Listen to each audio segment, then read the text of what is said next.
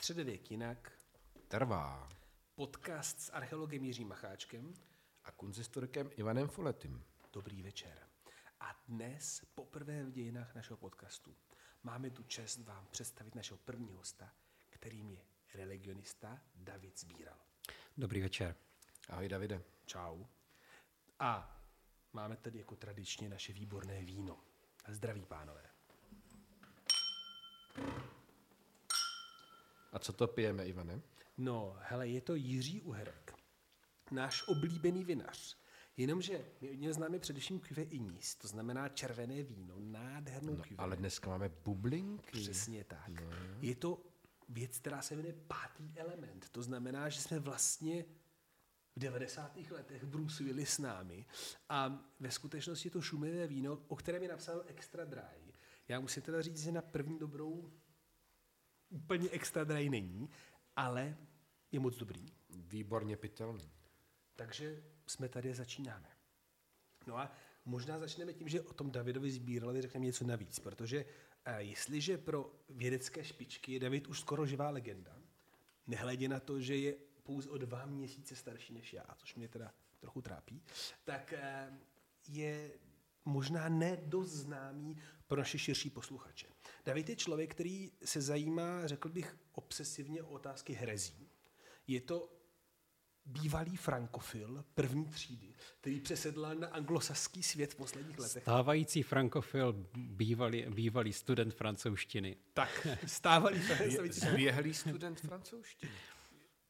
Dá se to tak říct? Ale našel si nový obor, ve kterým je špička. No tak je to tak. A co to je religionistika? Jenom aby jsme si to No ujasnili. tak religionisté to jsou lidi, kteří říkají, že budou studovat náboženství jakoby teoreticky a komparativně. Říkám to správně, Davide? Určitě. Takže to je dobrý. No a No ale on studuje heretiky. Co to je vlastně? Jenom abychom si to řekli. To je potřeba říct, musíme vybalancovat ty dvě stránky, protože na jednu stranu máme ten dissent a na druhou stranu taky systém nějakým způsobem proti němu zakračuje. Takže my teď kombinujeme vlastně oba dva póly. Takže heretici jsou ty, kteří víceméně nerespektují křesťanský dogmata tak, jak by měla být respektována podle pravidel. A naopak ta druhá část je ta, která se snaží vše vrátit do správných kolejí.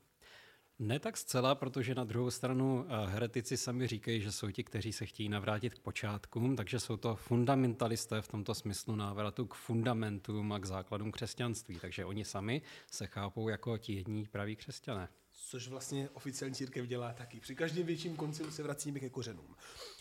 Slyšíte ho? Takže David Sbíral, mimochodem autor knihy, která vyšla česky, což může být někdy mínus, někdy plus, v tomto případě je to plus, protože si ji můžeme všichni přečíst. Jmenuje se Pokřtění ohněm a věnuje se katarskému křesťanství z pohledu vlastně, řekněme, textuální kultury mezi 12. a 14. stoletím. A David je nejenom skvělý chlap a kamarád, ale je to vlastně absolutní extra třída české vědy. Já nevím, jestli naši posluchači tuší, co jsou ERC projekty. To je úplná špička toho, co Evropa má. A na Masarykově univerzitě takových projektů je pramálo, v České republice taky pramálo a v humanitních vědách skoro nikdo. A na Filozofické fakultě je jeden jediný případ a je to David Sbíral. To znamená, že my tady sebou máme, mezi námi máme vlastně jednoho z nejlepších českých badatelů vůbec. A z toho bude pramenit i naše první otázka na Davida, že Jirko? No jasně, jasně. Mě by zajímalo, jak je to možné, jak jste uspěli v takové velké konkurenci. Vždy u nás se říká, že ty opravdové vědy, ty tvrdé vědy, ty zásadní vědy jsou to přírodní vědy, technické vědy. A jak to, že jsme získali takové naprosto prestižní eh, stipendium nebo respektive grant eh, velký eh, právě v těch humanitních oborech. Nešlo to na první dobrou samozřejmě. Uh, to je první věc, kterou je potřeba vědět.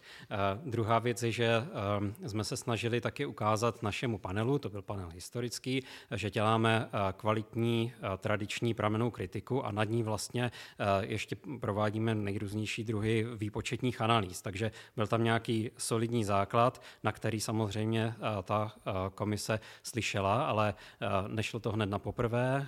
Bylo potřeba se nějakým způsobem adaptovat na fungování té komise, ale na druhou stranu jsme nepotřebovali oslovovat nějaké externí agentury. Šli jsme za svojí vizí, snažili jsme se přesvědčit ten panel, že, že vlastně jsme srovnatelní s těmi tvrdými vědami a chceme dělat něco, co, či, díky čemu porozumíme lépe lidské kultuře obecněji. No ale já to, jak to poslouchám, je to zajímavé, že přece jenom eh, ty humanitní vědy v tomto případě jsou kombinovány s jakousi eh, tvrdou, abych tak řekl, statistickou vědou, eh, jak to vlastně je, jak to je vůbec možné. Ty si říkáš, že provádíte jakési analýzy nad těmi vašimi, vašimi daty, jak si to představit? Tak je eh, dneska svět eh, velkých dat, je snaha vlastně eh, i ty středověké prameny postavit na, nějak, na, ně, na, na nějaké základy analytické a snažit se porozumět těm vzorcům, které nejsou hned na, na první pohled patrné. Takže o to se přesně snažíme. To znamená vidět ten větší obraz, který čtením o jednoho textu od začátku do konce nevyplyne, ale vyplyne až z nějakého většího souboru. Takže naše záměry jsou stejné jako vždy vždycky porozumět eh, lidské kultuře, porozumět v tomto případě kultuře decentu a jeho represe, ale jdeme na to opravdu eh, z toho, z toho škálovatelného pohledu eh, od těch nejnižších tvrzení pramenů až po ten velký obraz. Přijde, že abychom to udělali konkrétní pro naše posluchače. Že jo? My se bavíme o tom, že ve 12. století Katařiny nejsou populární a že inkvizice je bude nějakým způsobem pronásledovat. Prosím tě, Ivane, kdo jsou to ty Kataři? Ještě... To, to nám musí říct David. Kdo jsou Kataři, Davide?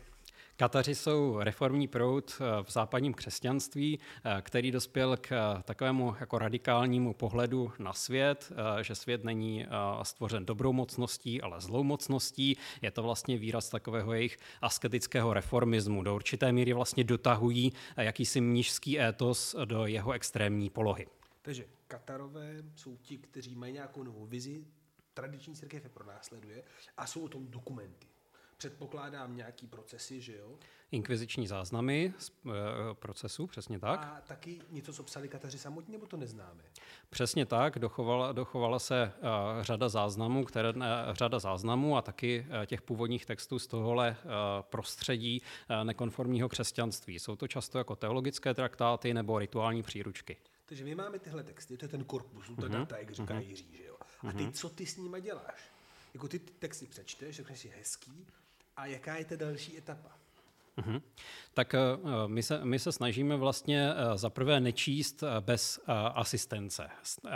Naše čtení je asistované, je to už zároveň sběr dat.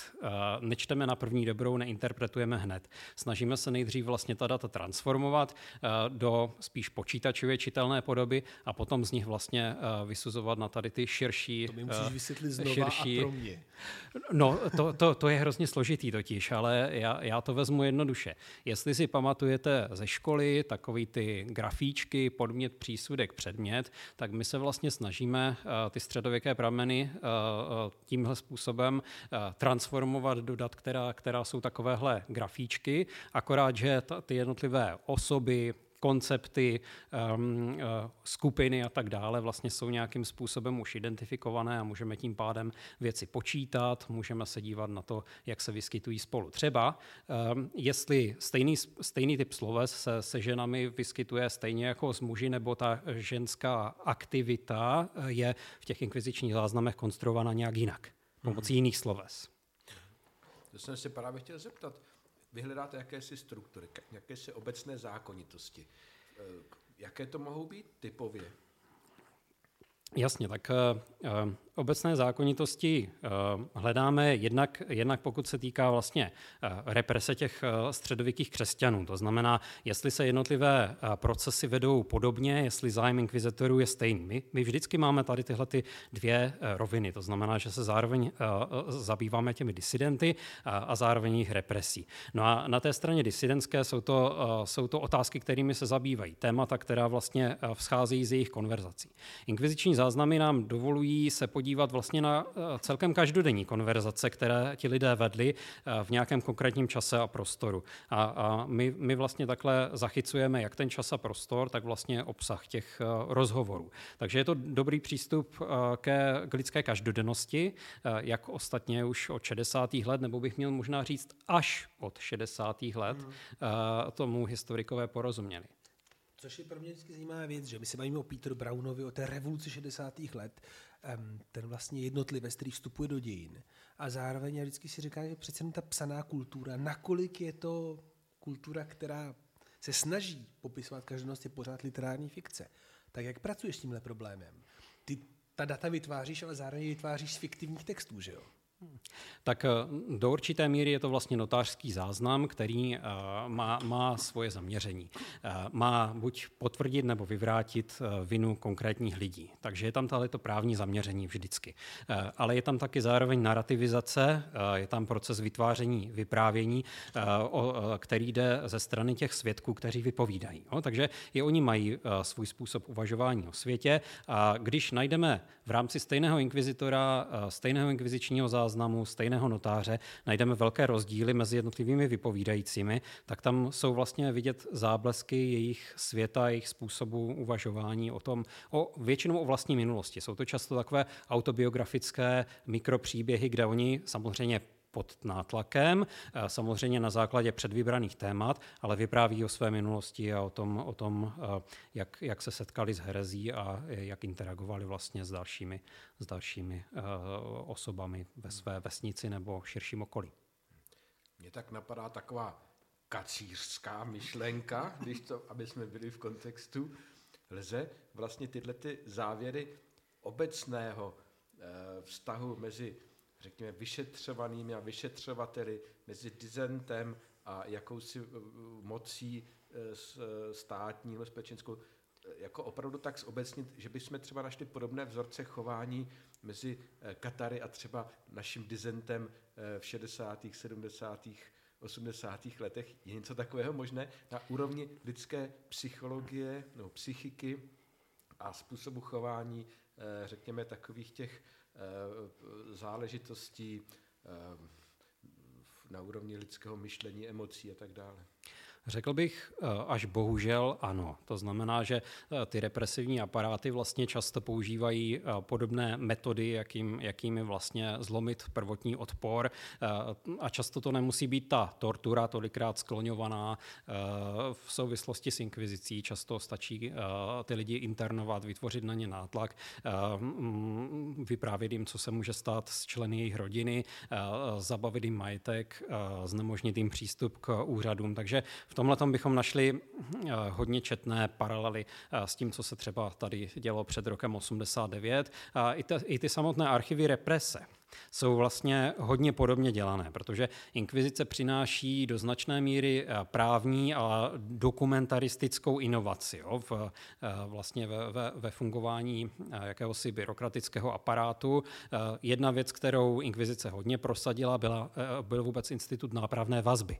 To znamená ta myšlenka, že když někoho usvědčíme, tak ho posléze, posléze jednak před ním ochráníme okolní společnost, alias sociální řád. Eh, jednak samozřejmě znemožníme další, eh, další aktivity. Takže eh, no a v reakci těch disidentů na tady tenhle ten tlak taky najdeme různé strategie, jak vlastně s tím zacházejí. Takže někteří jsou vysloveně, někteří jsou takový jako rození odpůrci, kteří neustoupí ani o krok a jsou to často ti hrdiní, teda, kteří, kteří, ti hrdinové, kteří, kteří skončí na hranici, ale potom je celá celá, škála různých jiných reakcí, kde eh, zohledňují mm, svůj běžný život, eh, dopady na svoji rodinu a vlastně, vlastně tomu tlaku eh, ustupují postupně až tam, kam musí. A oni občas nemusí až, až ke zdi, protože ten, ten vyšetřovatel je víceméně spokojen, až získá ty informace, po kterých prahne, aby vlastně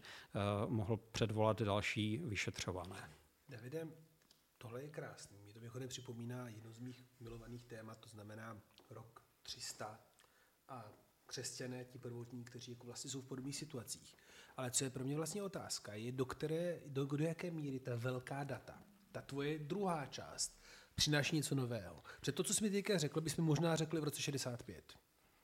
A v čem je ta novinka těch digital humanities, s kterými ty pracuješ? Ty prostě používáš počítač nejenom, abys do nich psal jako do psacích strojů, ale děláš něco navíc. Tak co je to navíc, co nám vlastně ta velká data a počítače mohou dát? Myslíme si, že spoustu věcí víme a máme takové intuitivní porozumění, ale potom vlastně zjišťujeme, že ty věci nefungují a k tomu potřebujeme, eh, k tomu potřebujeme opravdu celkový pohled. A eh, kvantitativní přístupy eh, nejsou a priori lepší než kvalitativní ehm, a mm, to, že jsou blíž tvrdým vědám, vlastně neznamená větší kvalitu vůbec. Mhm. Ale znamená to možnost na nějaké standardizované úrovni porovnávat věci mezi sebou s větší jistotou. Jo? Sami sebe mhm. vlastně takhle můžeme trochu víc ujistit, že, že to, co si myslíme, že vidíme, tak vidíme správně. Krásný příklad, eh, abych navázal na, na, na to, co jsem říkal, tak, tak vlastně muži a ženy a jejich, eh, jej, jejich eh, portrétování v inkvizičních záznamech. Máme takovou ideu, že, že třeba inkvizitoři budou vidět ženy jako méně aktivní, jako spíš, spíš příjemce nějakého vědění, jako poskytovatele takové jako materiální podpory heretikům. Je to tak nebo není to tak? Tohle to jsme schopni jako individuální badatelé eh, eh, vyčíst vlastně eh, pomocí nějaké excerpce, nějakého vypisování z jednoho, dvou, tří inkvizičních záznamů. Ale hodně podléháme nějakým stereotypům, svým předchozím očekáváním. Tady vlastně můžeme, můžeme říct, že v inkvizičním registru A se tohle sloveso objevuje tři a půlkrát nebo 3,75 krát častěji než, než v jiném. A to je síla, kterou, kterou samozřejmě samozřejmě, která může nabourat nějaké naše eh, přijaté vědění, které jsme o té problematice jako, jako měli. Jo? Třeba, třeba jak, jakým způsobem ženy budou portrétovány oproti mužům ve středověkých textech. To je strašně zajímavé, že vlastně to znamená, že nějakým způsobem nám tady technologie umožňuje vycházet z té naší kulturní pozice, která determinuje náš pohled na minulost. Protože prostě jsme tváří v tvář obrovským datům, proti kterým si netroufneme vlastně jít do jisté míry. No. Mě by zajímala je troši, trošičku opačná otázka. Protože vy tam e, vlastně rozpoznáváte jakési vzorce lidského chování, mm-hmm. které jsou mm-hmm. spojeny, jak to popisoval pěkně, právě třeba s tou represí a tak dále. Je možné tam identifikovat něco, co bychom mohli nazvat jako zlem? A teď se ptám, jak si mm-hmm. uh, na té úrovni si badatel může pracovat s takovými kategoriemi v té rovině morálky, etiky a tak dále? To jsme se zabývali tohle jaro uh, udavačstvím. A je potřeba říct, že spolupráce s, tou, s tím represivním aparátem není vždycky ta, ta, ten poslední výkřik toho mučeného tvora. Jo, je, to, je, je to často daleko vědomější utilitaristická spolupráce a to, to je zase, jako, jak jsme se bavili o, o těch paralelách historických, tak tohle se hrozně podobá těm různým, různým pozicím. Zkrátka nejsou, nejsou hrdiní disidenti a e, zlý represivní aparát, ale ty věci jsou daleko víc od stíny šedi. A někteří lidé opravdu jako udávají svoje, svoje rodinné příslušníky, aby vykoupili sebe sama, vyšli vlastně z toho, z toho daleko líp. Takže e, myslím si, že i, ta, i tahle morální otázka, byť není naš, naším jako primárním cílem, tak že z toho docela hezky vyplývá tady, tady z těchto interakcí u toho, v tom procesu. Je to, je to strašně silný motiv, protože jak ti slyším, tak najednou, já jsem chtěl zeptat Davida na tu otázku, a proč vlastně, že jo? Proč máme studovat texty z 12. 14. století? A vlastně ta odpověď je čím dál tím evidentnější. Ta otázka, proč studovat středověk, proč dělat religionistu, no tak já se nyní přeci jenom ptám, ale část toho už zazněla. Proč to teda máme dělat, David? Um, Některé, některé věci se uh, nemění. To znamená, že uh, jak na úrovni té, to, uh, toho vyrovnávání se s tlakem, tak, tak na úrovni té represe uh, vlastně máme jako velkou kontinuitu. Jo? Na druhou stranu třeba způsoby komunikace se změnily hrozně moc, takže jako nejsem, nejsem stoupencem nějakých laciných paralel, že všechno, všechno, je, všechno je tak jako tak stejný a bylo, to tady jako nic nového pod sluncem, ale chceme se podívat vlastně i na takové takové, srovnání, jak současné náboženské skupiny, tak jak jsou zmapované podobnou metodologií, jako my vlastně děláme, tak jestli se chovají stejně, jestli třeba ten proces vznikání je, je, je stejný. Jo. Takže, takže uh, proč? Uh, uh, pokud je důvod porozumět člověku, a to si myslím, že jako takových důvodů najdeme hodně, jak ve svém každodenním životě, tak, tak prostě v globální politice. Důvodů porozumět člověku je hodně a, a porozumět tím pádem uh, tomu, jak se chová v nějakých konkrétních ekosystémech, jo? Jak, jak, jak, reaguje na svoje okolí. Um, to, uh, no a kdo má tady tu expertízu? Jo? Jsou, to, jsou to jenom třeba ti, kteří provádějí experimentální psychologický výzkum, uh, Eh, není všechno stejné napříč eh, obdobím. Jo? Takže eh, nejsou, bez toho, abychom měli vlastně historickou expertízu, tak nemáme, nemáme ty nejzásadnější údaje o tom, jak probíhala většina lidské historie, kdy nejrychlejším dopravním prostředkem byl kůň. Takže jako ty způsoby komunikace se, se, se mění a s nimi se mění vlastně hrozně moc. Já si myslím, že to je to, co naše obory spojuje. Potřebujeme nahlédnout do hloubky, do minulosti, aby jsme pochopili opravdu současnost, ale i budoucnost. Což mimochodem není laciná paralela a není to hledání něčeho jednoduchého, ale je to způsob, kterým my potřebujeme neustále verifikovat to, co děláme. A to je asi význam honetních věd. No, já teda musím říct, že nám uběhlo těch pár minut tak, že jsme ani skoro nezačali, je to škoda, ale Davidovi strašně děkujeme za to, že si na nás udělal čas, že jsme se dozvěděli, kdo jsou Kataři, jak Descent funguje na přelomu 12. a 14. století, že i tenkrát byly represe, že byli udavači, že byli hrdinové a že mezi tím bylo i trochu šedí. No a... Já myslím, že musíme Davida ještě pozvat, protože jsem se chtěl zeptat na spoustu věcí, například o tom, jak s Katary souvisí architektura, katarské hrady nebo archeologie, nějaké konkrétní předměty, které bychom s nimi mohli spojit. Takže to vypadá jako další pozvání na budoucí podcast. Rád Určitě. přijdu a díky za pozvání. Díky moc, Davide. Tak jo, ahoj. Ahoj, nezdravím. Ahoj.